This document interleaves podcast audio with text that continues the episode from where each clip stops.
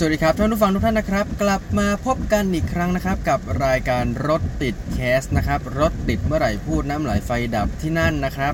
สำหรับวันนี้วันที่ 2 ตุลาคม 2563 นะครับ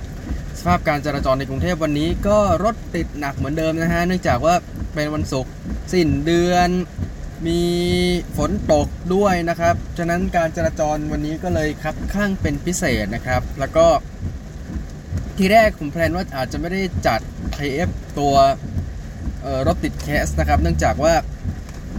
ผม plan ไว้ว่าวันเสาร์อาทิตย์อาจจะอาจเป็นผู้เป็นคนหรือว่าโควิด Daily ต่อนะครับ เพราะว่าสถานการณ์ตอนนี้มันกำลังอยู่ในช่วงที่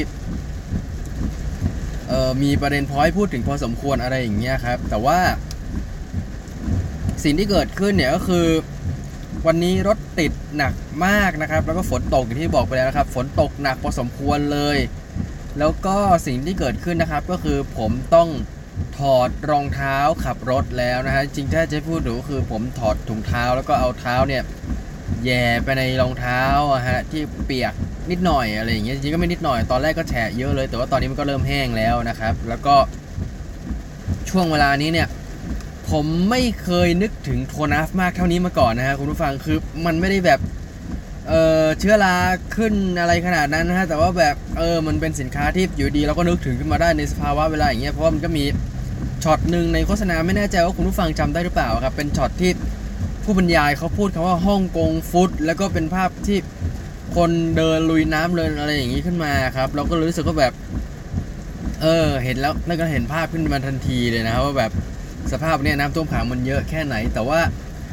ในส่วนของคำว่าฮ่องกงฟุตถ้าผมจำไม่ผิดน่าจะมาจากสมัยก่อนสมัยที่ฮ่องกงไม่ได้เจริญแบบทุกวันนี้ฮะมันเหมือนอาจจะมีน้ำท่วมขังมีอะไรประมาณนี้แล้วอาจจะเกิดโรคอะไรบางอย่างเกี่ยวกับเท้าครับก็เลยใช้คำว่าฮ่องกงฟุตอันนี้ก็จำได้คร่าวๆแค่ประมาณนี้ ถ้าเกิดท่านฟังท่านไหนมีข้อมูลก็แจ้งมาให้เราทราบได้นะครับเอาละครับคุณผู้ฟังครับก็เดี๋ยวเทปนี้ของรถติดแคสนะครับก็อาจจะเป็นการ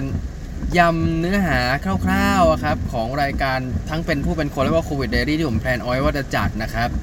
มาใส่ในรายการนี้เลย แต่ว่าสิ่งหนึ่งที่ต้องแจ้งไว้ก่อนก็คือ อย่างที่ผมทุกอย่างที่ผมเคยบอกกับทุกท่านไปว่ารถติด Cast คือรายการพอดแคสต์ที่ไม่มีสคริปต์แต่ว่าทั้งเป็นผู้เป็นคนแล้วก็ตัวโควิด Daily เนี่ยคือจะมีสคริปต์มีบทมีข้อมูลที่แม่นยำกว่า ฉะนั้นสิ่งที่ผมจะพูดต่อไปเนี่ยอาจจะมีข้อมูลที่คลาดเคลื่อนหรือว่าพูด กว้างไปบ้างอะไรทำนองนี้นะครับ ถ้าเกิดท่านผู้ฟังมีข้อมูลที่ถูกต้องหรือมีอะไรเสนอแนะยังไงก็แจ้งมาได้ทาง Twitter แล้วก็ทาง Facebook เหมือนเช่นเคยนะครับ ไปกันที่หัวข้อแรกเลยนะครับ ก็คือในเรื่องของตัวรายการเป็นผู้เป็นคนที่ผมแพลนไว้ ใครที่เป็นเพื่อนกับผมใน Facebook คงจะเห็นนะครับ ว่าผมโพสต์เกี่ยวกับประเด็นที่ผมจะพูดถึงในสุดสัปดาห์นี้ ซึ่งคือเรื่องของสวนสนุก Action Park ที่ ตอนนี้เป็นสารคดีของทางช่อง HBO Go ที่อเมริกาแล้วนะครับ ผมไม่แน่ใจว่า HBO Go ของทางเมืองไทยจะเอามาฉายหรือเปล่า แต่ว่าเป็นสารคดีเกี่ยวกับสวนสนุกแห่งหนึ่งชื่อ Action Park ที่ผมบอกไปแล้วนะครับ ซึ่งที่มันเป็นไฮไลท์มันไม่ใช่เพราะว่ามีเครื่องเล่นสวยงามมีประวัติศาสตร์น่าประทับใจ แต่ว่าเป็นหนึ่งในสวนสนุกที่มีผู้เสียชีวิตเป็นอันดับต้นๆของสหรัฐอเมริกา ซึ่ง ตรงนี้นี่ก็ ถือว่าเป็นประเด็นที่ค่อนข้างน่ากลัวเหมือนกัน คือไม่ได้น่ากลัวแบบเออผีมาหลอกมาอะไรมานี่แต่ว่าแบบเฮ้ยน่ากลัวในเชิงที่ว่า มันคือสวนสนุกที่มีอุบัติเหตุ มีคนเสียชีวิต แต่ว่ามันก็เปิดดำเนินการได้เรื่อยจนถึงประมาณช่วงปี 2000 หรืออะไรประมาณนี้ครับ ก็เลยเราก็รู้สึกว่าเฮ้ยเป็นประเด็นที่น่าสนใจอยากมานำเสนออะไรอย่างนี้ แต่ว่าเนื่องจากผมยังไม่ได้เรียบเรียงสคริปต์แล้วก็ไม่แน่ใจว่าวันเสาร์อาทิตย์นี้จะ มีโอกาสมานำเสนอกับคุณผู้ฟังหรือเปล่าก็เลยขออนุญาตเล่าคร่าวๆไว้ในรายการนี้กันเลยก็แล้วกันนะครับสวนสนุก Action Park เป็นสวนสนุกที่เกิดขึ้นมาช่วงประมาณปี 1976 77 ประมาณนี้ถ้าผมจำไม่ผิดนะไม่แน่ใจว่าปี 1976 หรือ 1978 เดิมทีเนี่ยตรงเนี้ยมันคือสกีรีสอร์ทซึ่งสกีรีสอร์ทก็คือเหมือนเป็นสถานที่พักตากอากาศสำหรับช่วงหน้าหนาวของอเมริกาให้คนมา เล่นสกีซึ่งพื้นที่ตรงนั้นก็จะลงไปด้วยเต็มไปด้วยหิมะปกคลุมมีคนมาพักผ่อนมีคนมาเล่นสกีมาอะไรอย่างนี้ แต่ว่าพอถึงฤดูอื่น สถานที่เหล่านี้ก็จะไม่สามารถดำเนินกิจการต่อได้ เพราะว่ามันไม่มีหิมะ มันไม่มีอะไรที่ดึงดูดนักท่องเที่ยว ฉะนั้นเจ้าของสถานที่เขาก็เลยหาทางพัฒนาสถานที่ดังกล่าวด้วยการเพิ่มเครื่องเล่นต่างๆ เข้าไปนะครับจนทั้งกลายเป็นสวนสนุก Action Park ในที่สุดซึ่งสวนสนุก Action Park ก็มีเครื่องเล่นหลายอย่างมี เออเป็นเหมือนอารมณ์ประมาณเหมือนเออผมไม่แน่ใจว่าคุณผู้ฟังนึกออกหรือเปล่าครับที่เป็นเหมือนประมาณเหมือนรถโกคาร์ทชาวเขาที่เหมือนแบบเป็นรถคันเล็กๆ แล้วเหมือนให้มันวิ่งลงมาบนเขาอะไรอย่างนี้แต่ว่าอันนี้มันจะเหมือนเป็นคล้ายๆเป็นท่อที่ตัดเป็นครึ่งหนึ่งนะฮะแล้วก็เหมือนให้วิ่งเป็นโกคาร์ทวิ่งในทางวิ่งในแบบ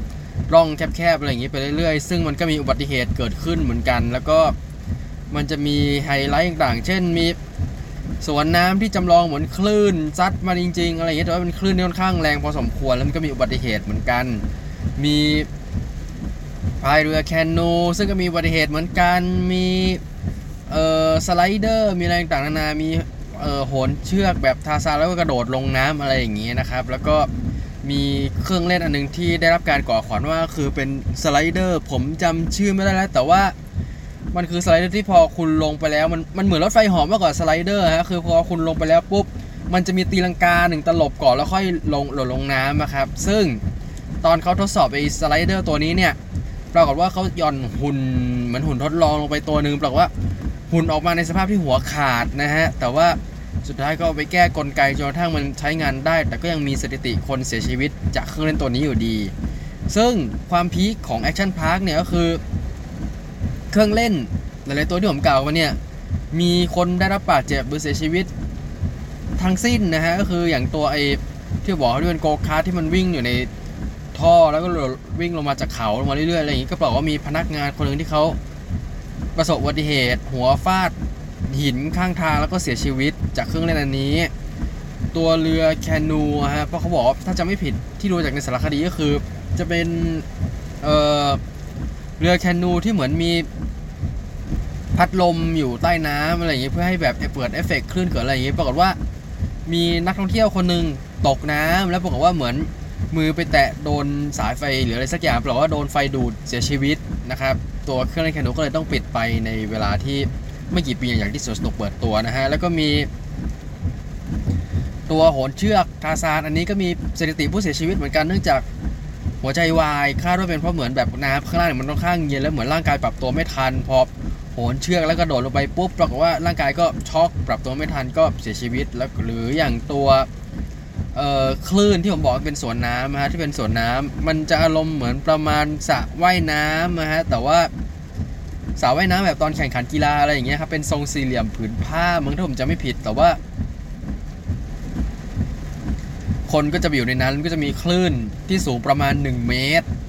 ออกมาเรื่อยๆอะไรอย่างเงี้ยปรากฏว่า คลื่นมันค่อนข้างแรง แล้วก็มีคนจมน้ำเสียชีวิตอะไรอย่างนี้ด้วยก็มีนะครับ หรืออย่างตัวไอ้สไลเดอร์รูปทรงเหมือนรถไฟเหาะที่ผมบอกไปแล้วที่มันมีโดดลงพอสไลเดอร์ลงมาปุ๊บก็จะมีตีลังกาหนึ่งตลบคือไอ้ตรงตรงตีลังกามันเหมือนจะอยู่ในท่อฮะก็คือเหมือนมันจะไม่แบบตีลังกาแล้วหกเหาะออกมาอะไรประมาณนี้แต่ว่าคือตีลังกาอยู่ในท่อแล้วก็ออกมาอีกทีเลยประมาณนี้ครับแต่ว่าก็มีสถิติผู้เสียชีวิตจากเครื่องเล่นดังกล่าวด้วยเหมือนกัน ผมจำได้คร่าวๆจำไม่ค่อยได้แล้วว่าทำไมเหมือนสวนสนุกรอดจากคดีฟ้องร้องอะไรทำนองนี้ แต่ว่าสวนสนุกกล่าวก็เปิดกิจการมาเรื่อยๆแล้วก็ยกเลิกกิจการไปช่วงประมาณปี 2000 ซึ่งสาเหตุที่ยกเลิกเนี่ยเท่าที่ในสารคดีเขาบอกไว้ก็คือเป็นเพราะเหมือนประสบปัญหาทางการเงินมากกว่าเรื่องที่ฟ้องร้องหรืออะไรมานั้น แต่ว่ามันก็เป็นอีกบทเรียนหนึ่งในแง่ของการทำธุรกิจแล้วก็ในแง่ของความปลอดภัยอะไรทำนองนี้เพราะว่า ในประเทศไทยผมก็เคยได้ยินเรื่องทำนองนี้ แต่ว่ามันคือ urban legend ยังไม่มีใครพิสูจน์ได้แน่ชัดว่าเป็นเรื่องจริงหรือเปล่า ซึ่งคุณผู้ฟังน่าจะเคยได้ยินนะครับ เป็นเรื่องของสวนสนุก แห่งหนึ่งที่ตอนนี้กลายเป็นชื่อของตลาดไปแล้วนะฮะรถเมล์หลายสายวิ่งผ่าน แต่ว่าในสมัยช่วงยุค 70s เนี่ย มันคือสวนสนุกที่มาแรงมากแล้วก็เปิดตัวจำได้ว่ามันเหมือนจะแข่งกับพวกแดนเนเดมิหรืออะไรประมาณนั้นนะครับ แต่ว่าสวนสนุกแห่งนี้เนี่ย ก็มักจะมีเรื่องดั้มลือแปลกๆออกมา ซึ่งผมก็ไม่รู้ว่าจริงหรือเปล่า เช่น มีคนเสียชีวิตในเครื่องเล่น มีโน่นมีนี่ เวลาขับรถผ่านไปกลางคืนจะได้ยินเสียงเด็กกรี๊ดออกมาเรื่อยๆอะไรมานี้ อันนี้ผมไม่แน่ใจนะครับว่าจริงหรือเปล่า แต่ว่าก็เป็นตำนานที่คนเล่ากันต่อมา แต่ผมไม่รู้ว่ามันจะเป็นเหมือนรัดดาแลนด์หรือเปล่าที่บอกว่าโอ้ยเป็นแบบ เป็นหมู่บ้านจัดสรรมีคนตายนู่นนั่นเปล่าว่าสุดท้ายเฉลยมาเป็นสวนธรรมดาธรรมดาไม่มีอะไรแค่นั้นเองประมาณนั้นอะไรอย่างเงี้ยนะฮะก็เลยไม่แน่ใจว่าที่มาที่ไปจริงๆเป็นอย่างไรนะครับ ก็อันนี้ก็คือประเด็นที่ผม plan เอาไว้ว่าจะมานำเสนอในรายการเป็นผู้เป็นคนนะครับ แต่ว่าวันนี้รถติดก็เลยเอามาเล่าในรายการนี้ซะเลยนะฮะเผื่อจะได้ว่า เป็นการเล่าสู่กันฟังในแง่ของประเด็นเรื่องความปลอดภัยของสวนสนุกเรื่องกฎหมายฟ้องร้องอะไรต่างๆนะแต่ว่าประเด็นตัว detail ผมก็จะไม่ได้เอามาเล่าในที่นี้นะครับเนื่องด้วยเหตุผลดังกล่าว แล้วก็ในส่วนของโควิด Daily นะครับที่ผม plan ไว้ว่าจะจัดอาทิตย์นี้ เพราะว่าวันนี้นะครับเป็นวันที่ประธานาธิบดีโดนัลด์ทรัมป์และก็ภรรยานะครับ ต้องกักตัว 14 วันเนื่องจาก มีคนใกล้ชิดของแกติดโควิด -19 นะครับ อันนี้คือถ้าผมจำไม่ผิดนะนะคือสาเหตุจริง ๆ จะเป็นประมาณนี้ ซึ่งสร้างความมือหาให้กับคนทั่วโลก เพราะว่า ก่อนหน้านี้เนี่ย ถ้าใครหลายคนจำได้ก็จะมีเรื่องของประธานาธิบดีคนจริงหลาย ๆ ท่านที่ประกาศออกมาว่าแบบโอ้ยโควิด ไม่น่ากลัวไม่ร้ายแรงไม่อะไรหรอกสุดท้ายแบบติดเชื้อโควิด ซึ่งก็จะมีเคสของบอริสจอห์นสันจากอังกฤษ มีเคสของ ชาอีร์ โบลโซนาโรจากบราซิลที่ผมชอบพูดถึงในรายการบ่อยๆนะครับ แล้วก็มีเคสของทรัมป์ออกมา ซึ่งตรงนี้ก็จะเป็นประเด็นอีกครั้งหนึ่งว่า เขาจะใช้โอกาสนี้ในการพูดถึงยาไฮดรอกซีคลอโรควินที่ผมเคยพูดในรายการบ่อยๆว่า ยังไม่มีผลทดสอบชัดเจน หรือได้รับการยอมรับในวงกว้างว่ามันรักษาโรคโควิด -19 ได้จริง รวมถึงมีประเด็นที่ว่าทรัมป์ใช้ยาอันนี้เพื่อ สร้างรายได้กับบริษัทซานโนฟีที่ตัวเองไปถือหุ้นอยู่หรือเปล่าประมาณนี้นะครับ แล้วก็นอกจากนี้ก็จะมีประเด็นในเรื่องของการที่ทรัมป์เอาประเด็นดังกล่ามาใช้ในการโจมตีจีน เพื่อรับกระแสการเลือกตั้งประธานาธิบดีในอเมริกาด้วยหรือเปล่าเพื่อเหมือนเพิ่มคะแนนเสียงให้ตัวเองอะไรอย่างเงี้ยครับก็ต้องรอลุ้นกันต่อไปนะครับว่า หลังจากที่สถานการณ์เรียบร้อยสงบดีแล้วจะเป็นยังไงต่อไปแต่จริงๆไม่ต้องรอหรอกครับ เดี๋ยวแกก็จะทวิตโน่นทวิตนี่ออกมาเรื่อยๆเอง แล้วก็ มีประเด็นออกมานะครับ เพราะว่าช่วงนี้ก็เป็นช่วงโค้งสุดท้ายการเลือกตั้งอเมริกาจริงก็ไม่เชิงโค้งสุดท้ายหรอกประมาณเดือนพฤศจิกามั้ง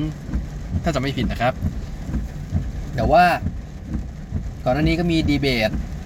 กับโจไบเดนไปแล้ว ซึ่งเป็นดีเบตที่ผมไม่กล้าดูเป็นคลิปเลยเพราะมันอันเด็ดอนาถมากทั้งคู่เหมือนตะแก่สองคนมายืนด่ากันนะฮะไม่ค่อยมี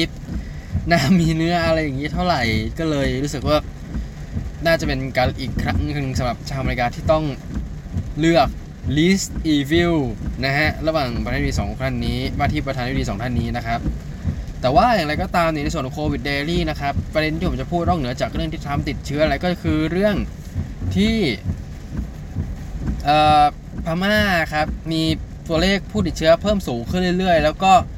เป็นเหมือนระเบิดเวลาที่ไม่มีใครรู้ว่าจะระเบิดเมื่อไหร่ เพราะว่าตัวเลขผู้ติดเชื้อใน ประเทศไทยตอนนี้ยังนิ่งอยู่นะครับ ยังไม่มีเรื่องของผู้ที่ติดเชื้อภายในประเทศ จะมีก็แต่เคสสเตทควอลันทีนที่ออกมาเห็นเรื่อยๆ ตามปกติเท่านั้น แต่ว่า จนถึงตอนนี้นะครับ หลายๆฝ่ายก็เริ่มผ่อนปรนมากขึ้น หน้ากากหลายๆคนก็เริ่มใส่น้อยลง การกวดขันของเจ้าหน้าที่เวลาเข้าห้างเข้าสถานที่ต่างๆ ก็เริ่มลดลง ไม่มีใครรู้ว่าโควิด -19 มันจะมาระบาดเมื่อไหร่ หรือจริงๆ ตอนนี้อาจจะมาแล้วก็ได้ แต่ว่า อาจจะไม่มีใครไปตรวจไปเชื้อไปอะไรอย่างนี้เท่านั้นเองนะครับ อันนี้ก็ไม่มีใครทราบนะครับ ว่าผลลัพธ์จออกมาเป็นอย่างไรนะครับเกี่ยวกับตัวโควิด -19 อันนี้นะครับ เพราะว่ามันจะส่งผลในแง่ว่า ถ้าเกิดทุกคนนี่หรือมีคนส่วนใหญ่ครับ ติดเชื้อโควิด -19 แต่ไม่แสดงอาการหรือไม่เป็นอะไรร้ายแรงอันนั้นก็เหมือนเป็นการยืนยันอ้อมๆแล้วว่าเออโควิด -19 มันอาจจะไม่ได้ายแรง เพราะว่า เชื้อไวรัสก็ผ่านมาระยะหนึ่งแล้วโฮสต์อาจจะตายไปแล้วความลดรุนแรงอาจจะลดลงมาได้บางส่วนประมาณนี้นะครับ ถ้าเกิดมองโลกในแง่ดี แต่ว่าอย่างไรก็ตามเนี่ยในเมืองนอกก็ยังมีเคสของผู้ที่เสียชีวิตด้วยโควิด -19 อยู่ออกมาเรื่อยๆนะครับ ซึ่งก็จะมีคนที่ออกมาโต้แย้งว่าวิเห็นไหม่ตายด้วยโรคอื่น คนป่วยก็ตายเพราะมีโรคอื่นอยู่แล้วแล้วโควิดมันเป็นแทรกซ้อนเฉยๆฉะนั้นโควิดที่ติดเชื้อจริงๆก็จะน้อยมากแค่สี่เปอร์เซ็นต์เองอะไรอย่างเงี้ยครับซึ่ง มันก็ไม่ควรจะเป็นอย่างนี้ตั้งแต่นี้หรือเปล่าวะถ้าเกิดคุณพูดออกมาอย่างเงี้ยก็คือมันหมายความว่า คุณแบบโทษนะฮะช่างแม่งแบบปล่อยมันตายไปเถอะอะไรอย่างงี้ ซึ่งแบบเฮ้ยมันก็ไม่ควรติดเชื้อแต่แรกว่าต่อให้แบบมีเลือกมีโรคอื่น แทรกซ้อนอยู่ในร่างกายอะไรอย่างงี้แล้ว มันก็ไม่ควรที่จะมาแบบมีโควิดไปกระตุ้นให้โรคดังกล่าวรุนแรงขึ้นหรือประมาณนี้หรือเปล่าประมาณนี้นะฮะอันนี้คือความเห็นส่วนตัวของผมนะครับ แต่ว่าอย่างไรก็ตามวันนี้นะครับ ผมเข้า Twitter แล้วก็เจอรีเสิร์ชอันนึงเกี่ยวกับประเด็น ที่การตรวจเชื้อโควิด -19 อาจส่งผลข้างเคียงอื่นโดยไม่เจตนาได้ ก็คือเวลาตรวจเชื้อโควิด -19 ครับเขาจะใช้เอ่อผมไม่รู้จะเรียกว่าอะไรเพราะผมไม่รู้จะเรียกว่าอะไรดีเอาเป็นว่าเรียกว่าอะไรสักอย่างก็แล้วกันนะครับเขาจะใช้อะไรสักอย่างเนี่ยแย่เข้าไปในจมูกนะครับ เพื่อเหมือนเป็นการแบบตรวจเชื้อเก็บตัวอย่างเชื้อหรืออะไรประมาณนั้นถ้าผมถ้าที่ผมเข้าใจนะ แต่ว่าวันนี้ก็มีผลวิจัยออกมาแล้วว่าการเอา ของดังกล่าวเข้าแย่เข้าไปในจมูกเนี่ยอาจส่งทำให้อาจส่งผลต่อเออผมไม่แน่ใจว่าเจ๊ว่าอะไรแต่เหมือนแบบมันมีของเหลวอะไรสักอย่างในร่างกายเหมือนแบบทางเดินตรงนั้นเนี่ยมันจะแตกออกมาถ้าเกิดเอาไอ้ที่ตรวจโควิดสิแย่เข้าไปข้างในอะไรอย่างเงี้ยครับซึ่งก็อาจจะเป็นอันตรายได้ถ้าเกิดทำไม่ถูกวิธีอะไรประมาณนี้ อันนี้ก็คือที่มีคนเตือนออกมานะครับ แล้วก็จริง ๆ ก่อนหน้านี้เรื่องของการตรวจโควิดสิก็มีเป็นข่าวเป็นที่ฮือฮานะครับ เมื่อทาง อ่อ CDC ของทางอเมริกาถ้าผมจำไม่ผิดเนยนะ เหมือนเข้ามาประกาศว่า การตรวจเชื้อโควิดสิเนี่ย มันจะมีข้อเสียอย่างหนึ่งก็คือ สมมุติคุณมีเชื้อ แล้วคุณหายดีไปแล้ว แต่ว่าถ้าเกิดคุณมาตรวจด้วยเครื่องนี้เนี่ย เครื่องมันก็จะฟ้องว่าคุณมีเชื้อดีแม้ว่าจะเป็นเชื้อที่ตายไปแล้วก็ตามทำให้ผลการตรวจเนี่ยมีความคาดเคลื่อนได้สูงนะครับ อันนี้ก็คือ ข้อเสียของการตรวจโควิด 19 ด้วยเทคโนโลยีในปัจจุบันอันนี้คือที่อิงจากข่าวล่าสุดนะครับ แล้วก็นอกจากนี้เนี่ยก็จะมีในเรื่องของออไวรัสโควิด -19 ที่ตอนนี้ก็มีข่าวหลายคนออกมาพัฒนาออกมาเรื่อยๆประมาณนี้นะครับ ว่ามีทางประธานาธิบดีโดนัลด์ทรัมป์จะเร่งออกวัคซีนโควิด -19 ขออภัยตะกี้น่าจะพูดคำว่าไวรัสนะฮะ ทางทรัมป์จะเร่งออกวัคซีนโควิด -19 เพื่อใช้ในการหาเสียงหรือเปล่า อันนี้ก็คือประเด็นที่หลายๆคนตั้งเป้าโจมตีกัน แล้วก็ในอีกมุมหนึ่งก็คือตัววัคซีนของปูตินนะฮะ ตัวสปุติกฟีนะฮะ อันนี้ก็ไม่ได้มีข่าวเพิ่มเติมว่าประชาชนหายดีแล้วหรืออะไรประมาณนี้ เพราะว่าวันสองวันก่อนก็มีข่าวว่าตัวเลขผู้ติดเชื้อในรัสเซียก็กลับมาเพิ่มขึ้นอีกครั้งหนึ่งแล้วนะครับหลังจากที่ก่อนหน้านี้เหมือนกราฟเริ่มพุ่งลงแล้วประมาณนี้ก็ ไม่แน่ใจเหมือนกันว่าครับว่าเกิดอะไรขึ้น แต่ที่แน่มันจะส่งผลต่อความมั่นใจของประเทศอื่นๆที่จะซื้อตัววัคซีนอันนี้แล้วว่าแบบเออสรุปวัคซีนยูมันได้ผลจริงหรือเปล่าทำไมผู้ติดเชื้อในประเทศยูเพิ่มสูงขึ้นหรืออะไรประมาณนี้นะครับ ก็ต้องรอลุ้นกันต่อไปนะครับว่า จะมีประเทศไหนคิดค้นวัคซีนได้ก่อน แล้วก็ปัญหาในการผลิตจัดจำหน่ายเงินเงินทองทองประมาณนี้ครับ ต้องรอลุ้นกันต่อไปว่า เขาจะจัดการอะไรกันยังไงนะครับ อันนี้ก็คือประเด็นเกี่ยวกับตัวโควิด d ดรี่ที่ผมแพลนเอาไว้ว่าจะนำเสนอจริงๆ มันจะละเอียดกว่านี้ก่อนอีกกว่านี้อีกนะ มันถ้าจำไม่ผิดเดี๋ยวมันจะมีเรื่องเกี่ยวกับเอ่อประเด็นที่ทาง CDC ของอเมริกาครับเขาบอกว่าโอกาสรอดของผู้ติดเชื้อโควิด -19 ที่อายุต่ำกว่า 40 หรือ 50 ปีแหละอยู่ที่ประมาณ 99.97%อะไรประมาณนั้นนะครับทำให้หลายคนออกมาบอกว่า เฮ้ย เลิก กักตัวเถอะเลิกโน่นเลิกนี่ปล่อยคนไปเที่ยวปล่อยไปอะไรได้แล้วเพราะว่าเห็นไหมโควิดไม่อันตรายไม่ร้ายแรงเลยอะไรประมาณนี้ครับมันก็เป็นกระแสอยู่ในต่างประเทศตอนนี้เพราะมันก็มีเรื่องของการประท้วงต่อต้านการล็อกดาวน์อยู่เรื่อยๆเพราะเขามองว่าเฮ้ยโควิด -19 มันไม่เห็นจะร้ายแรงเลย มันสามารถทานยาแป๊บเดียวหายไอไฮดรอกซีคลอโรควินเหมือนที่ผมพูดเมื่อกี้ครับแล้วก็ มันส่งผลต่อเศรษฐกิจ มันเป็นเกมการเมืองจากจีนกับรัสเซียส่งมาแกล้งประเทศตะวันตกอะไรประมาณนี้ครับ คือก็ยังมีคนที่เชื่อออความคิดดังกล่าวอยู่นะครับ ซึ่งซาอุดิซาก็คือจะเป็นกลุ่มที่พูดตรงๆคือเป็นพวกคอนเซอร์เวทีฟนะฮะคือพวกเขาเหมือนจะไม่ค่อยเชื่อ หรือไว้ใจทางรัฐบาลแล้วก็จะมีพวก conspiracy theory แปลกๆออกมาเรื่องเช่นเรื่อง 5G เรื่องเอ่อ ก้านเหล็กอยู่ในมาสหน้ากากอนามัยอะไรประมาณนี้ที่ผมเคยนำเสนอในรายการไปแล้วนะครับ แล้วก็ ในส่วนของทางประเทศแถบเอเชียเองนะครับ ก็คืออย่างในจีนตอนนี้เนี่ยผมคุยกับเพื่อนที่อยู่ในจีนนะครับ ตอนนี้ก็ปรากฏว่าเมืองจีนตอนนี้ก็คือ เป็นช่วงฉลองวันชาติของจีนนะครับ แล้วก็จะมีวันหยุดยาว ถ้าจำไม่ผิดคือวันที่1ถึง5 ชาวจีนหลายคนก็จะแห่กันไปที่สถานีรถไฟสถานบินบินในประเทศหรืออะไรประมาณนี้ครับเพื่อไปท่องเที่ยวในมณฑลอื่นๆของประเทศจีนนะครับ ซึ่งสิ่งหนึ่งที่ผมสังเกตก็คือหลายๆคนไม่ได้แบบมี social distancing มีกักตัวหรืออะไรประมาณนี้ทุกคนเริ่มแบบใช้ชีวิตในทางที่ค่อนข้างอิสระมากขึ้น แต่ผมไม่แน่ใจว่า พวกเขามีต้องมีสแกนแอป ต้องมี ใส่หน้ากากต้องมีอะไรอย่างนี้หรือเปล่า เดี๋ยวถ้าเกิดมีความคืบหน้ายังไง เดี๋ยวผมจะเอามาเล่าในรายการที่เกี่ยวข้องในโอกาสต่อไปก็แล้วกันนะครับ เพราะว่าอันนี้เนี่ยก็คือ อย่างที่หลายคนทราบกันว่า จีนเป็นประเทศแรกที่มีเชื้อดังกล่าวนะครับ แล้วก็นอกจากนี้เนี่ยขณะที่หลาย ๆ ประเทศนะครับ ยังคงมีระบาดรอบ 2 มี กักตัวมีอะไรต่างๆแต่บอกว่าตอนนี้คือจีนฉลองวันชาติด้วยการแห่กันไปเที่ยวภายในประเทศแล้ว ไม่มีใครรู้นะครับว่าตัวเลขผู้ติดเชื้อในประเทศจะเพิ่มสูงขึ้นหลังจากนี้หรือเปล่าก็ต้องรอลุ้นกันอีกทีนะครับ ว่าจะเกิดอะไรขึ้น เพราะว่ามันจะสืบเนื่องมาเกี่ยวกับประเด็นต่อไปที่ผมจะพูดถึงด้วยนั่นก็คือ เรื่องของการเปิดให้ผู้ท่องเที่ยวต่างชาตินะครับ เข้ามาในไทยอีกครั้งหนึ่งนะครับ ผมจำรายละเอียดไม่ได้ไม่ได้แน่ชัด แล้วว่ามันจะเกิดขึ้นในช่วงเดือนตุลาคมหรือพฤศจิกายนนะครับ แต่ว่าสิ่งที่จะเกิดขึ้นต่อไปในอนาคตเนี่ยก็คือ นักท่องเที่ยวต่างชาตินะครับ จะสามารถเข้ามาท่องเที่ยวได้ในไทยอีกครั้งหนึ่งแล้วก็มีคนเสนอนะครับ ให้ใช้เวลาในการกักตัวเพียงแค่7ถึง10 วันเท่านั้นนะครับ ซึ่งผมเคยเล่าไปในรายการโควิดเดลี่เทปก่อนหน้านี้แล้วว่า เชื้อเนี่ยมันจะใช้เวลาฟักตัวที่ประมาณ 4-7 วันนะครับ ฉะนั้นการที่เขากักตัว4วันก็คือเพื่อให้มั่นใจว่า เชื้อมันมันจะไม่มีอะไรแอบแฝงไม่มีอะไรหลังจากนั้นมาแล้วจริงๆคือไม่ได้ว่าคือเหมือนเขาเผื่อเวลาเอาไว้เพื่อความแน่ใจประมาณนี้ครับแต่ว่าก็มีคนเสนอว่าโอ้ยแค่7วันแค่10วันอะไรอย่างงี้ก็พอแล้วไม่ต้องนั่นอะไรมากอะไรอย่างนี้หรอกแต่ว่าในมุมการก็คือมันจะมีโอกาสที่ เชื้อจะยังแอบแฝงอยู่ในร่างกาย และไม่แสดงอาการออกมาได้นะครับ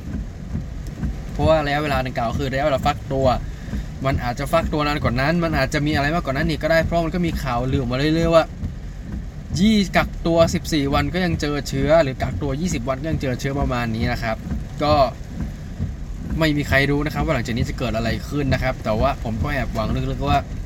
เราก็ไม่อยากให้มีการกักตัวหรือมีอะไรขึ้นมาอีก เพราะว่ามันส่งผลต่อเศรษฐกิจสังคม แล้วก็อะไรหลายอย่างในช่วงนี้เป็นอย่างมากนะครับ และที่สำคัญก็คือผมซื้อบัตร Cat Expo เอาไว้แล้วนะฮะผมก็อยากไปเที่ยวเทศกาลดังกล่าวนะครับ ก็ยังไงก็ต้องรอรุ้นกันต่อไปนะครับ ว่าจะเกิดอะไรขึ้นหลังจากนี้ แต่ที่แน่ๆคือ สมมติถ้าเกิดระบาดอีกรอบเนี่ยมันส่งผลต่อคะแนนฐานคะแนนเสียงของทางรัฐบาลชุดนี้แน่นอน เพราะว่ามันส่งผลต่อความเชื่อมั่นของประชาชน หรืออะไรประมาณนี้ด้วยนะครับ เพราะว่าอย่างที่โอเคแหละในแง่ของการ ควบคุมป้องกันติดเชื้อโควิด -19 อะไรทางนี้ทางรัฐบาลดังกล่าวผมก็ต้องยอมรับว่า หลายหลายคนก็ชื่นชมว่าประเทศไทยอะอันนี้คือในมุมของเพื่อนต่างชาติหรืออะไรประมาณนี้เขาก็บอกว่าเออประเทศไทยคุมผู้ติดเชื้อดีนะหรืออะไรประมาณนี้ แต่ว่าในมุมการมันก็มีเรื่องน้ำเน่าเรื่องประเด็นหน้ากากประเด็นออกกฎสั่งอะไรต่างเหมือนในที่ผมเคยเล่าในโควิดเดลี่เทปแรกๆอะครับ แล้วก็มีประเด็นเรื่องเกี่ยวกับการแก้รัฐธรรมนูญเรื่องโน่นเรื่องนี้อะไรประมาณนี้ครับที่ อาจทำให้อาจทำให้หลายคนส่งผลต่อความเชื่อมั่นของรัฐบาล ถ้ามีโควิดระบาดรอบที่ 2 กดทับเข้ามาอีก รับรองได้เลยว่างานนี้ลำบากแน่นะฮะ ถ้าเกิดถามผมนะครับ โอเคครับ เรื่องต่อไปที่ผมจะพูดถึงกันในวันนี้นะครับ ก็คือเรื่องเกี่ยวกับธุรกิจใหม่ของการบินไทยนะครับ ซึ่งจริงๆก็ต้องเล่าก่อนว่าด้วยสภาวะโควิด -19 ที่ผ่านมาทำให้การบินไทยต้องงดเที่ยวบินในหลาย ๆ ไฟล์นะครับ แล้วก็ตอนแรกคือเหมือนงดไฟล์ในประเทศด้วยจนตอนหลังก็มาเปิดไฟล์ในประเทศ เปิดเฉพาะไทยสมายหรืออะไรประมาณนี้นะครับ แล้วก็สำหรับ Air Hostess อะไรต่างสจวตประมาณนี้นะครับ เท่าที่ผมมีเพื่อนอยู่ที่นั่น เขาก็จะเล่าว่าก็ต้องเหมือนอยู่ยาวยังไม่มีเรียกตัวไปทำงานไม่มีอะไรประมาณนี้ครับ ก็เลยมีบางคนที่ตัดสินใจลาออกนะครับ เพื่อเพราะว่ามันก็ เป็นเวลานานแล้วก็เหมือนมีความเสี่ยงในชีวิตที่มากขึ้นเรื่อยๆประมาณนี้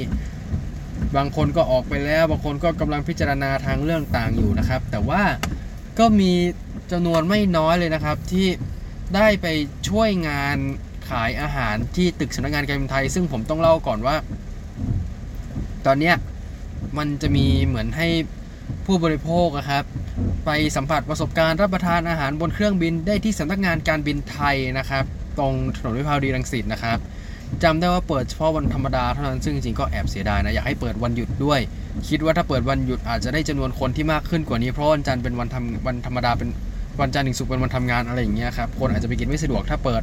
เสาร์อาทิตย์ก็เป็นไปได้ว่าอาจจะได้ลูกค้าเพิ่มขึ้นอะไรทำนองนี้ด้วยนะครับ ซึ่งก็มีเพื่อนๆน้องๆผมบางท่านก็ไปเป็นแต่งตัวเป็นแอร์โฮสเตสไป มอบความสุขไปบริการลูกค้าอะไรมานี้ด้วยนะครับ ซึ่งทางเราก็ขอเป็นกำลังใจให้ทุกท่านมาในโอกาสนี้ด้วยนะครับ แต่ว่าสำหรับการบินไทยนะครับ ตอนนี้มีอีกประเด็นหนึ่งที่สร้างความฮือฮาได้เป็นอย่างมากนะครับ เพราะว่ามีสินค้าชิ้นหนึ่งของการบินไทยที่ได้รับความนิยมจากลูกค้าทั่วไปมาก แล้วก็ขายดีด้วยนะครับ ซึ่ง มันไม่ใช่แพ็กเกจทัวร์มันไม่ใช่ของเที่ระลึก แต่มันคือปลาท่องโกการบินไทยครับ ปลาท่องโกการบินไทยขายดีมาก มีลูกค้ามาต่อคิวรอซื้อทุกวัน แล้วก็เอาเข้าจริงเหมือนเขาผมมองว่าเขาฉลาดเลยนะเหมือนเขากระจายจุดขายในเมืองอะไรมานี้ ซึ่งตอบโจทย์คนที่ตั้งนั่งนั่งรถ BTS นั่งวินมอเตอร์ไซค์หรือขับรถไปทำงานตอนเช้าครับก็คือซื้อไปแล้วก็ไปนั่งกินบนรถนั่งกินระหว่างทำงานหรืออะไรประมาณนี้ครับ มันก็จะตอบโจทย์ตรงนี้ได้ส่วนหนึ่งแต่ว่า มีหลาย ๆ คนที่บอกว่า สินค้าดังกล่าวอยู่ได้ด้วยแบรนด์ส่วนหนึ่งนะครับ เพราะว่าถ้าเกิดในแง่ความอร่อย มันอาจจะมีเจ้าหนึ่งที่อร่อยกว่านี้ เหมือนที่วันนี้มี Twitter Account หนึ่งบอกว่ามีร้านมีปาท่องโกของร้านร้านหนึ่งที่เป็นของคุณแม่ของคุณจูเน่เบียนเคฟอร์เอกหรืออดีตสมาชิกเบียนเคฟอร์เอกฮะก็ขายอยู่ก็หลายคนก็บอกว่าอร่อย แต่ว่าก็มีคนจำนวนมาที่เขาบอกเขาไปกิน เพราะว่าแบรนด์การบินไทยเนี่ยแหละ ซึ่ง ข้อดีของสิ่งที่เกิดขึ้นตรงนี้เนี่ยถ้าถามผมเกี่ยวกับตัวปาท่องโกะครับ ก็คือในเรื่องของพนักงานที่จะได้มีงานทำต่อไปไม่ว่าจะเป็นช่วงที่เกิดภาวะโควิดเกิดขึ้น ข้อดีข้อที่ 2 ก็คือได้แบรนด์ awareness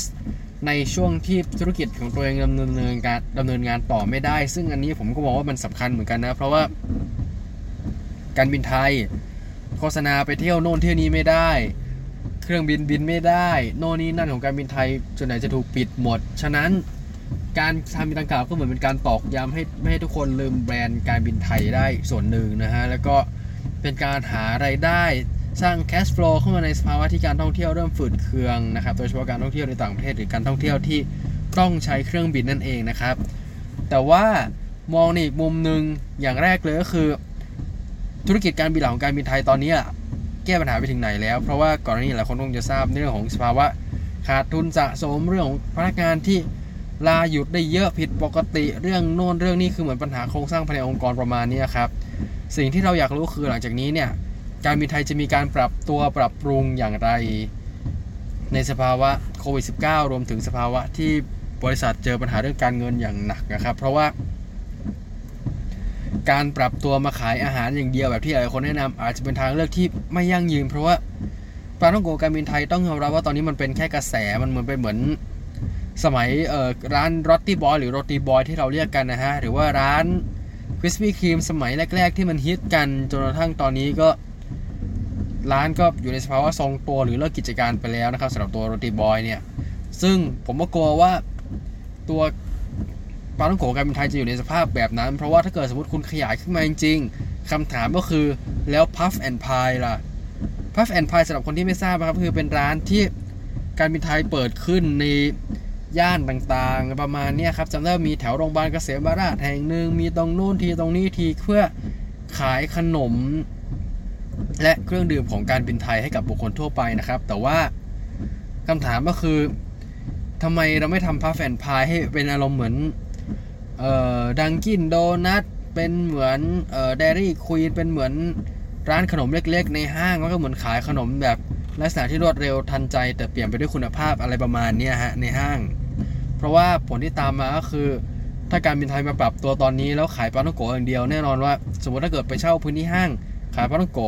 อยู่มาวันหนึ่งมีขนมยี่ห้อคู่แข่งที่มันมาแรงกว่า แล้วก็คนรับคนสนใจมากกว่าคำถามคือ การบินไทยจะปรับตัวอย่างไร แล้วก็มันก็จะเกิดต้นทุนจมขึ้นมาอีกถ้าเกิดกรณีที่ขายไม่ได้ อันนี้คือเป็น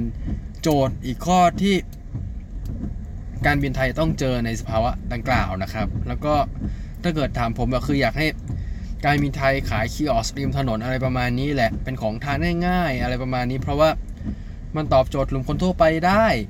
มันมี target กลุ่มชัดเจนก็คือ ไม่ใช่คนที่แบบเดินห้างแล้วเหมือนลองพวกเป็นแฟชั่น แต่เหมือนแบบพวกเขาลองได้กินทาได้กินได้ทาน เพราะว่า เออพวกเขาต้องไปทำงานจริง ๆ อะไรอย่างนี้ แต่ว่าอยากจะปรับให้มันมีของอะไรต่างๆมากขึ้นอยากให้เป็นแบบปาท่องโก๋รสช็อกโกแลตปาท่องโก๋รสปาท่องโก๋นี่อะไรอย่างนี้อยากให้มันเพิ่มเมนูอื่นที่มันหลากหลาย แล้วก็อาจจะเป็น identity ของการบินไทยด้วยก็ได้อะไรประมาณนี้ครับเพื่อให้การบินไทยปรับตัวอยู่ได้ในสภาวะดังกล่าวนะครับ อันนี้คือเป็นแนวทางที่ผมลองคิดเอาไว้เล่นๆนะครับ เกี่ยวกับตัวประเด็นการบินไทย ไปกันที่เรื่องต่อไปกันบ้างนะครับแหมวันนี้เรื่องเยอะเหลือเกินนะฮะเรื่องต่อไปก็คือเรื่องของการถแถลงข่าวของคดีลุงคนดังนั่นเองนะครับ ซึ่งถ้าเกิดท่านฟังรถติดแคสเทปที่ผ่านๆมา ผมพูดถึงคดีนี้ดังกล่าวไว้ว่าเป็นคดีที่สื่อมวลชนนำเสนอข่าวออกมาในลักษณะที่ค่อนข้างจะเหมือนแท็บลอยฮะคือเหมือนนำเสนอข่าวดาราเพราะว่าก่อนนี้ต้องเท้าความไปก่อนนะครับ ว่าเดือนพฤษภาคม มีคดีเด็กหญิงคนหนึ่งเสียชีวิตบนเขา มีผู้ต้องสงสัยจำนวนหนึ่ง มีชาวบ้านที่อยู่ในละแวกนั้นจำนวนหนึ่ง แต่ปรากฏว่า พอนำเสนอข่าวไปเรื่อยๆเนี่ย ข่าวมันไม่ได้เกี่ยวกับความคืบหน้าว่าตำรวจสืบสวนถึงไหน พยานเห็นเด็กครั้งสุดท้ายเมื่อไหร่อะไรพวกนั้น แต่ปรากฏว่ากลายเป็นข่าวเกี่ยวกับลุงคนหนึ่งที่เป็นญาติ ของเด็ก ซึ่งโอเคเดี๋ยวผมขออนุญาตแก้ไขประเด็นในเทปก่อนนะครับ ก็คือตอนนั้นเทปที่แล้วของรถติดแคสเนี่ยผมตั้งคำถามไปว่าทำไมลุงคนนี้อายุ 40 กว่าปีคำตอบจริงๆก็คือเขามีศักดิ์เป็นลุงจริงๆฮะคือครับเขาเป็นลุงในแบบ definition ที่หมายถึงลุงจริง ๆ ไม่ได้ว่าเป็นการตั้งชื่อของสมญานามของเขาอะไรอย่างนี้ ถ้าเกิดเทียบแบบใครเป็นพ่อเด็กใครเป็นพ่อของพ่ออะไรประมาณนี้ก็คือ เขามีศักดิ์แบบนั้นจริง ๆ นะฮะ ก็คือกรณีของลุงพลนั่นเองนะครับ ซึ่งพอหลังจากที่ข่าวนำเสนอไปสักพัก มันก็จะไม่ค่อยเกี่ยวคดีแล้ว มันก็จะมีภาพลุงพลออกมาร้องเพลงพงศิษฐ์คัมภีมีภาพลุงพลออกมาบอกว่าชอบทีมฟุตบอลอะไร แต่งตัวแบบไหนไปทำงานอะไรยังไง ซึ่งหลายๆคนก็มองว่ามันไม่ใช่การนำเสนอข่าวเชิงข้อเท็จจริงแล้วมันเหมือนข่าวแท็บลอย ข่าวก็สิบข่าวในทำนองนี้มากกว่า ซึ่ง ผมไม่แน่ใจว่าผมเล่าในเทปที่แล้วของรายการรถติดแคสหรือเปล่า แต่ว่าผมได้เคยไปดูกลุ่ม Facebook ของกลุ่มคนที่สนับสนุนลุงพลนะครับ ว่าพวกเขาคิดเห็นและแสดงออกอย่างไร ซึ่งสิ่งที่น่าสนใจก็คือ พวกเขามองละครเอ้ยขอไปครับ มองข่าวข่าวเนี้ยเหมือนละครเรื่องหนึ่งมีพระเอก มีนางเอก มีตัวร้าย ซึ่งตัวร้ายของกลุ่มแฟนคลับของลุงพลก็คือพวกเขาเชื่อว่า แม่ของน้องชมพู่หรือคุณสาวิตรีเนี่ยคือคนร้ายซึ่งจนถึงทุกวันนี้ก็ยังไม่มีใครยืนยันแน่ชัดได้ว่าเป็นเรื่องจริงคือ ยังไม่มีแบบหลักฐานมัดตัวอะไรประมาณนี้ฮะมีแต่คำพูดการแสดงออกบางอย่างที่ทำให้เชื่อได้ว่า สาวิตรีอาจมีส่วนเกี่ยวข้อง แต่หลังจากที่ผมได้ดูข่าววันนี้ซึ่งวันนี้ต้องเล่าก่อนว่ามีการถแถลงข่าวที่ สำนักงานตำรวจแห่งชาติเกี่ยวกับความคืบหน้าของคดีที่เมื่อวานมีการโปรโมทใหญ่โตนะครับว่า จะมีการปิดคดีจะมีแถลงความคืบหน้า ซึ่งทางเจ้าหน้าที่ตำรวจท่านหนึ่งอันนี้ติงตามแหล่งข่าวหลายอันนะครับ ผมไม่แน่ใจว่าเป็นเจ้าหน้าที่ตำรวจระดับไหนเขาบอกว่าคดีมีความคืบหน้ากว่า 99%หลายคนก็เลยตื่นเต้นว่าวันนี้จะรู้ตัวคนร้ายแล้วจะอย่างงั้นจะอย่างนี้อะไรประมาณนี้นะครับ บ่ายวันนี้ครับผมก็เลย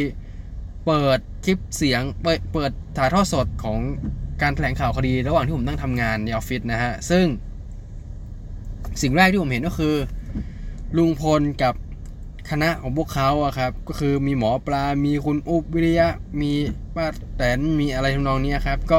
เดินทางเข้ามาแล้วก็มีนักข่าวจำนวนมากเข้าไปสัมภาษณ์นะครับ ซึ่งสิ่งหนึ่งที่ผมเห็นจากการสัมภาษณ์ก็คือลุงพลตอบทำนองว่า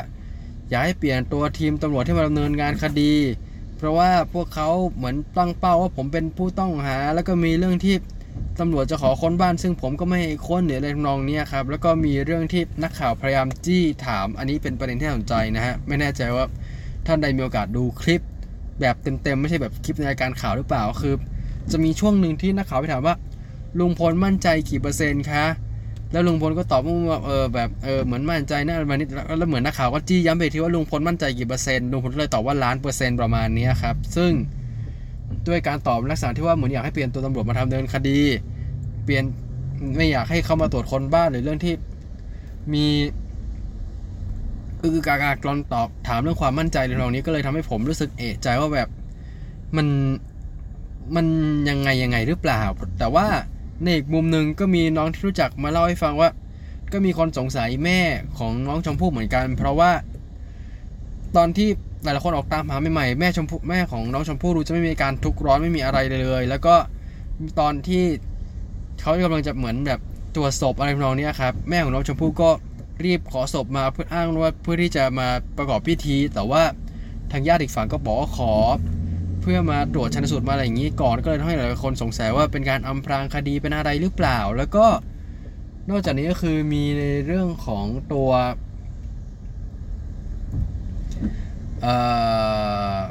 ประเด็นอื่นอีกประเด็นสองประเด็นผมก็จำไม่ค่อยได้แล้วครับ แต่ว่าก็ทำให้แม่ของน้องชมพู่เป็นที่สงสัยเหมือนกันประมาณนี้นะครับ แล้วก็อยากขออภัยครับจากที่บอกไปแล้วว่ากลุ่มแฟนคลับลุงพลก็ตั้งข้อสังเกตไปแล้วว่านี่แหละคือ คนร้ายตัวจริงของคดีดังกล่าวนะครับ เพราะว่าอาการพิรุธอะไรดังกล่าวประมาณนี้นะครับทำให้แฟนคลับลุงพลจำนวนมาก เชื่อว่าแม่เนี่ยคือคนร้ายนะครับ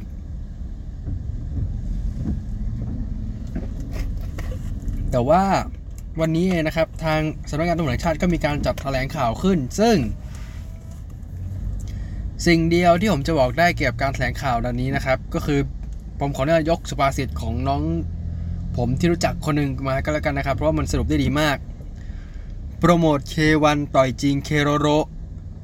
เพราะว่า ข่าวดังกล่าวนี้ก็คือมีการบิวใหญ่โตมากเลยนะครับ ว่าแบบเออลุงพลมีความคืบหน้าคดีมีอย่างนั้นอย่างนี้อะไรประมาณนี้แล้วก็ 99%ที่ผมได้ออกไปแล้วนะครับ แต่ว่าสิ่งที่เกิดขึ้นวันนี้ก็คือ มีการถแถลงข่าวแค่ว่า เด็ก ไม่น่าไปเสียชีวิตเดิน เด็กไม่น่าเดินขึ้นเขาได้ด้วยตัวเอง ต้องมีใครสักคนพาไป มีเรื่องที่ว่าเวลาเสียชีวิตเท่าไหร่อะไรยังไงประมาณนี้ครับ ซึ่งแต่ละประเด็นก็คือ มีการพบเห็นในรายการข่าวส่วนใหญ่อยู่แล้วประมาณนี้ทำให้หลายคนมองว่า การแถลงข่าววันนี้มีวัตถุประสงค์แอบแฝงอย่างอื่นหรือเปล่านะครับ อันนี้ถ้าเกิดเป็นความเห็นของแต่ละคนที่อยู่ในอินเทอร์เน็ตนะครับ แต่ว่า สิ่งที่เกิดขึ้นก็คือผมรู้สึกว่า คดีนี้มันชักจะยังไงยังไงนะเพราะว่าผู้ต้องสงสัยทุกคนก็น่าสงสัยจริงๆกันแหละทั้งลุงพลอย่างที่ผมได้ออกไปแล้วนะครับ แล้วก็มีเอ่อแม่ของน้องชมพู่นะครับ แล้วก็มีนึกผมก็นึกถึงอีกกระแสหนึ่งที่ผมเคยอ่านเจอในพันทิปอะครับ ก็คือกระแสที่เขาบอกกันว่า ช่วงที่เกิดเหตุเนี่ยไฟหมู่บ้านไฟในหมู่บ้านดับนะครับก็เลยมีคนสันนิษฐานขึ้นมาว่า น้องชมพู่ถูกไฟช็อตเสียชีวิตหรือเปล่า แล้วก็ มีชาวบ้านที่อาจจะส่วนเกี่ยวข้องกับไฟฟ้าดังกล่าว หรือว่าอาจจะผ่านไปผ่านมาแล้วพบเห็นน้องชมพู่เข้า ก็เลยพาศพของน้องชมพู่ไปไว้บนเขาเพื่อไม่ให้ญาติเห็นหรือเสียใจหรืออะไรประมาณนี้ครับ อันนี้ก็คืออีกทฤษฎีหนึ่งที่มีคนตั้งข้อสังเกต ซึ่งสิ่งที่เจ้าหน้าที่ตำรวจบอกวันนี้ก็คือ 1. คดีดังกล่าวมีอายุ 20 ปี ฉะนั้น ระหว่างนี้ก็จะมีการสืบสวนสอบสวนไปเรื่อยแต่ผมไม่มีข้อมูลแน่ชัดนะครับว่าทุกอย่างมันจะจบลงเมื่อไหร่เพราะว่า 20 ปีฮะคุณผู้ฟังก็คือมันเยอะมาก แล้วก็ระหว่างที่เกิดอะไรขึ้นเนี่ยอาจจะมีบุคคลที่เกี่ยวข้องเสียชีวิตมีโน่นมีนี่เกิดขึ้นอะไรทางนี้ ซึ่งเราก็ไม่แน่ใจว่าความคืบหน้าคดีมันจะเกิดขึ้นหรือเปล่า หรือว่ามันจะเป็นอีกหนึ่งคดีที่หาตัวคนร้ายไม่เจออะไรนองนี้นะฮะแล้วก็อีกอย่างหนึงก็คือเรื่องของ innocent till proven guilty หรือว่าผู้ต้องหาเนี่ย ให้ถือว่าเป็นผู้บริสุทธิ์ก่อนที่จะได้รับ ก่อนที่จะรับการยืนยันว่าผิดจริงประมาณนี้ครับ อันนี้ก็คือเป็นหลักเกี่ยวกับตัวกระบวนการยุติธรรมของทั่วโลกอะไรประมาณนี้นะครับ ที่เขาใช้การเรื่องของ innocent till proven guilty แต่ว่ากลุ่มแฟนคลับของลุงพลหลายๆท่านนะครับ ก็ออกมาบอกนะครับว่าเห็นไหมตำรวจบอกแล้วลุงพลบริสุทธิ์อะไรทำนองนี้ครับ ก็คือเป็นที่พูดถึงกันนะครับ เพราะว่าพวกเขาตัดเอาคำพูดเนี่ยไปตีความทำนองว่า เห็นไหมนี่ไงลุงพลบริสุทธิ์แล้วลุงพลไม่ผิดอะไรประมาณนี้ครับ ซึ่งเอาเข้าจริงในคอนเท็กซ์ของมันเนี่ยคือมันอาจจะยังไม่ถูกต้องร้อยเปอร์เซ็นต์นัก เพราะว่าก็อย่างที่บอกครับว่าลุงพลก็เป็นผู้ต้องสงสัยอยู่ประมาณนี้นะครับ ฉะนั้นสิ่งที่อาจจะเกิดขึ้นหลังจากนี้เนี่ย ก็คือยังไม่มีใครรู้แน่ชัดว่า คดีดังกล่าวจะมีบทสรุปยังไง ฉะนั้นก็คือทั้งลุงพลทั้ง ป้าแตนนะครับ แล้วก็คุณสาวิตรีทั้งลุงพลป้าแตนสาวิตรีอะไรนองเนี้ยครับคือมีโอกาสเป็นผู้ต้องสงสัยได้ทั้งสิ้นนะฮะซึ่งเราก็ต้องรอดูกันต่อไปว่าคดีนี้จะเป็นอีกคดีที่หายเข้ากลีบเมฆไปหรือเปล่า แล้วก็อีกอย่างหนึ่งที่น่าสนใจก็คือ สมมติว่าถ้าเกิดมีผลตัดสินออกมาแล้ว แต่ผลตัดสินไม่ถูกใจประชาชนส่วนใหญ่ พวกเขาจะ ยอมรับคำตัดสินได้หรือไม่ แล้วก็ทางการจะมีการดำเนินการยังไงหลังจากนั้นนะครับ อันนี้ก็เป็นอีกประเด็นที่น่าสนใจเกี่ยวกับตัวคดีดังกล่าวในวันนี้นั่นเองนะครับ เอาละครับคุณผู้ฟังครับ ทั้งหมดนี้ก็คือเนื้อหาสาระคร่าวๆของรายการรถติด Cast นะครับ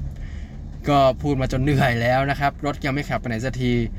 เอาเป็นว่าถ้าเกิดผมมีประเด็นอื่นที่น่าสนใจหรือมี topic ที่ควรค่าแก่การนำเสนอก็จะมาบอกเล่าให้กับท่านผู้ฟังทราบต่อไปทั้งในรายการเป็นผู้เป็นคน ซึ่งก็ เทปล่าสุดก็ต้องขอขอบคุณท่านผู้ฟังทุกท่านด้วยนะครับ ที่ให้การตอบรับอย่างอบอุ่นกับรายการนี้อีกครั้งหนึ่งแล้วก็สำหรับตัวกล้องฟิล์มทั้งหมดที่ผมพูดถึงนะครับ ตอนนี้ยังไม่ได้มีโอกาสนำไปออกออกไปถ่ายทำจริง ๆ อะไรทำนองนี้ถ้าเกิด ผมเอากล้องฟิล์มตัวไหนไปถ่ายแล้ว แล้วก็ภาพที่ออกมาเป็นอะไรยังไง ก็จะมีโอกาส ถ้ามีโอกาสก็จะนำมาเล่าในรายการต่อไปนะครับ ก็ถ้าเกิดท่านผู้ฟังมีความเห็นมีประเด็นน่าสนใจอะไรต่างที่อยากให้ผมเล่าหรือว่า มีประเด็นโต้แย้งกับผม อยากจะคอมเมนต์เรื่องโน้นเรื่องนี้ก็แจ้งมาได้นะครับ ทั้งใน Facebook ส่วนตัวของผม หรือทาง Twitter @st42nwpt เช่นเคยนะครับ ขอให้ทุกท่านปลอดภัยและห่างไกลจากโรคฮ่องกงฟุตในวันนี้นะครับ กลับมาพบกับรายการรถติดแคสได้ใหม่ในโอกาสต่อไปนะครับสำหรับวันนี้สวัสดีครับ